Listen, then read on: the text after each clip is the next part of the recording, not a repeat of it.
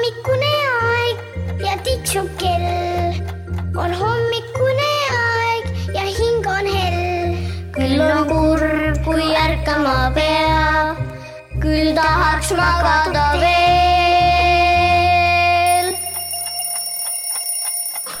tere, tere, tere hommikust.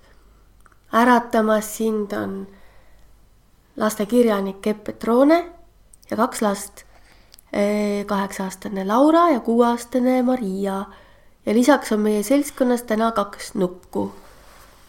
kas te tahate neid ka tutvustada, ja, ja. mis nende nimed, minu oma nimi on Emma. kui vana Emma on? Emma on kaheksa ja ta perekonnanimi on Kiisu. Emma Kiisu, jah, selge ja kes on see teine? tema on Helena ja ta on kahe, üheksa-aastane. kas neil on alati needsamad nimed või te erinevates mängudes panete neile erinevad nimed? erinevates mängudes panen mina erinevad nimed, aga tema paneb alati sama. kas sinu nukul on ka perekonnanimi? ei ole, Pole veel seda välja mõelnud või? aga kas sa tead, kus ta elab? mängult kus ta elab mängult? Nukumaas. nukumajas, seal ta elab vist päriselt. kas siis, kui te mängite nukkudega, siis te ju teete nukuhäält ka? siis nukk hakkab läbi sinu suu rääkima, onju. kas ma võin sinu nukuga rääkida läbi sinu suu? proovime. tere, Emma. Emma Kiisu tere. minul on selline küsimus. seda ma olen alati mõelnud, et mida nukud öösel teevad, sest mina olen kuulnud sellist juttu, et siis kui inimesed magama jäävad, siis hakkavad nukud mängima ja ärkavad üles ja hakkavad kõndima ringi. see on õige jutt. on niimoodi jah, sest mina vahel imestan, et kuidas saavad mänguasjad olla teises kohas hommikul, kui nad õhtul olid. kas te ise ei mäleta siis, kus te algul olite või? ja hommikutel me teame, kus me oleme ähm,. jah, aga miks te ainult öösiti liigutate? miks te päeval teesklete, et te liigutada ei oska? sellepärast, me ei, me ei tohi enda saladuse ära anda. kas te peate, kas ainult lapsed tohivad seda teada või ei, mitte ühtegi inimesed ei tohi teada. hm,? aga miks? sellepärast, et äh, mul juhtus ükskord niimoodi, et ma panin ühe mänguasja nagu oota oma, Laura, kas sa räägid praegu enda eest või nuku eest? enda. Enda eest, sinu enda hääl räägib, okei okay., mis lugu sa et räägid? ükskord, kui ma hakkasin magama minema, juhtus niimoodi, et ma panin ühe mänguasja sinna, aga kui ma hommikul vaatasin, ei olnud seda seal, vaid see oli teises kohas. no see ongi seesama asi. kas rotid, hiired või nukud ise?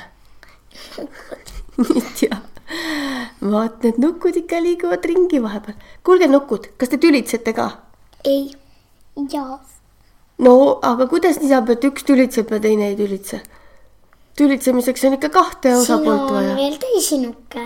aa, aga sina oled nii hea iseloomuga. Helena oli su nimi või? Helena. Helena. kas sina mitte kunagi mitte kellegagi ei tülitse? ei, aga mida sa siis üldse teed mina räägin inimestega hmm.? mis on sinu hobid? mm,. laulmine kas sul on palju riideid? ja kas sinu perenaisele meeldib sinu riideid ka vahetada? ei, aga mida su perenaine sinuga teeb siis? mängin taga. Ei tülitse, riideid ei vaheta. tead, mina olen natukene selline igav suur inimene, ma ei saa aru, mida sa temaga siis ikkagi teed.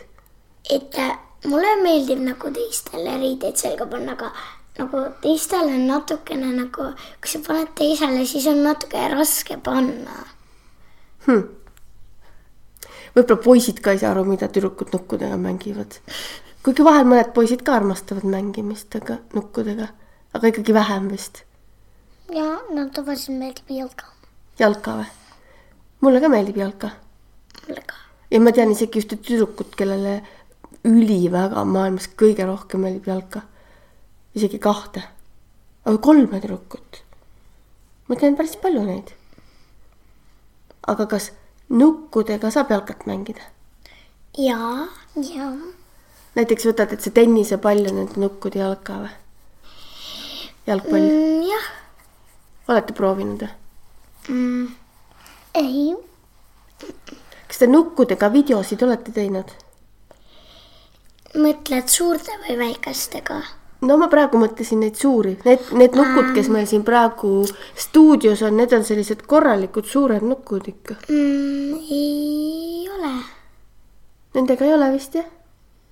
aga võib-olla nad kunagi tahaksid ka proovida. kas nukud panevad teile vahel mõtteid pähe? Jaa, mulle ei ole esialgu pannud hmm.. aga kust sa tead, kust need mõtted sul tulevad? äkki vahel nukk saadab midagi ma mõtlen tavaliselt teiste asjadele. näiteks mina olen küll märganud, et Mariale nii, et vahel hakkab magama minema. ja siis ta tunneb, et nukk kutsub, õigemini kaisukaru, kaisuloomad kutsuvad. Et igatsevad sind ja siis sa lähed neid maja peale otsima, et kus nad on. tuleb tuttav ette selline asi? mina, mina magan tavaliselt kaisukatega sest et kaisukad on minu omad ja neid ma ei saa kunagi jätta, need on kingitud kellelgi minu jaoks. aga huvitav, kas need kaisukad ka hakkavad öösel ringi rändama, ronivad sinu kaisust välja või? jaa. ongi nii, jah? mul ei juhtu nii kunagi. kust sa tead, sa magad? Vahel ärkad hommikul üles, vaatad, kaisukas kadunud. aga mul ei juhtunud nii mul kunagi ei juhtunud nii, et äh, üks päev ma võtsin ühe kaisuka magama ja ma ütlesin, vaatame, kas see ärkab ellu. ja siis ma ja siis hommikul, kui vaatasin, see on samas kohas.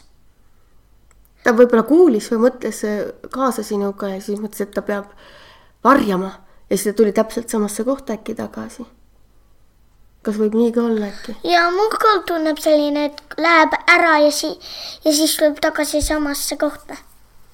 Nad tahavad ka enda konti natuke ragistada ja natukene midagi põnevat teha.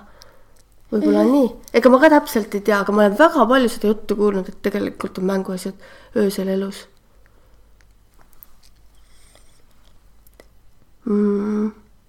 Nii et äh, mänguasjade puhul ei tea mitte kunagi, mis nad tegelikult mõtlevad, et mina olen näiteks mänguasja poes käies mõelnud seda, et ja nemad seal tunnevad, kas nad igatsevad ka. Neil on võib-olla huvitav seal mänguasja poes, panevad seal öösiti pidu kõik koos, aga võib-olla nad kõik ootavad seda, et jõuaks kas nagu selline ikka... pidu? Party, party võib-olla selline pidu võib-olla peaks uurima valvekaameraid, mis seal öösel toimub ja siis näeme, kuidas kõik need nukud seal tantsivad ja laulavad ja teevad pidu. Rock and roll! aga samas südames nad kõik unistavad sellest, et ühel ilusal päeval tuleb poodi üks tüdruk või üks poiss, kes vaatab otsa ja armub ja ütleb, et emme või issi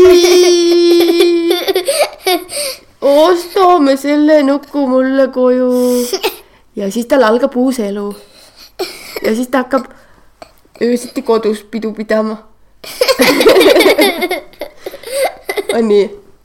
võib-olla wow, on. Yeah, yeah. aga kuidas me seda teada saaksime? palun, kallid nukud, rääkige meile välja, kas on nii või ei ole minul üks unes juhtus nii, et nagu oleks pea päriselt seda juhtunud et nagu unes juhtus nii, ma palusin, et see nukk ärkaks jälle, see ärkaski ja keegi, keegi ei vaadanud. ja see ärkaski jälle. see oli mu unes üks seesama nukk oligi või? ei. üks teine nukk? jah hm..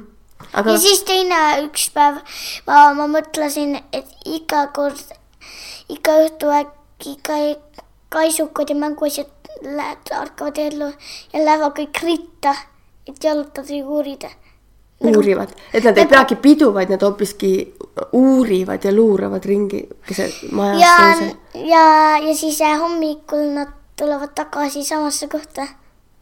vara hommikul, isegi enne kui sina ärkad kell kuus. jah, võib-olla kell kuus ongi neil see aeg, kui nad ennast tagasi sätivad. Ja ärkame, ärkame, juba ongi äratuskell heliseb, ärkame ja jätkame mõni teine kord. on hommikune aeg ja tiksub kell. on hommikune aeg ja hing on hell. küll on kurb, kui ärkama pea, küll tahaks magada veel.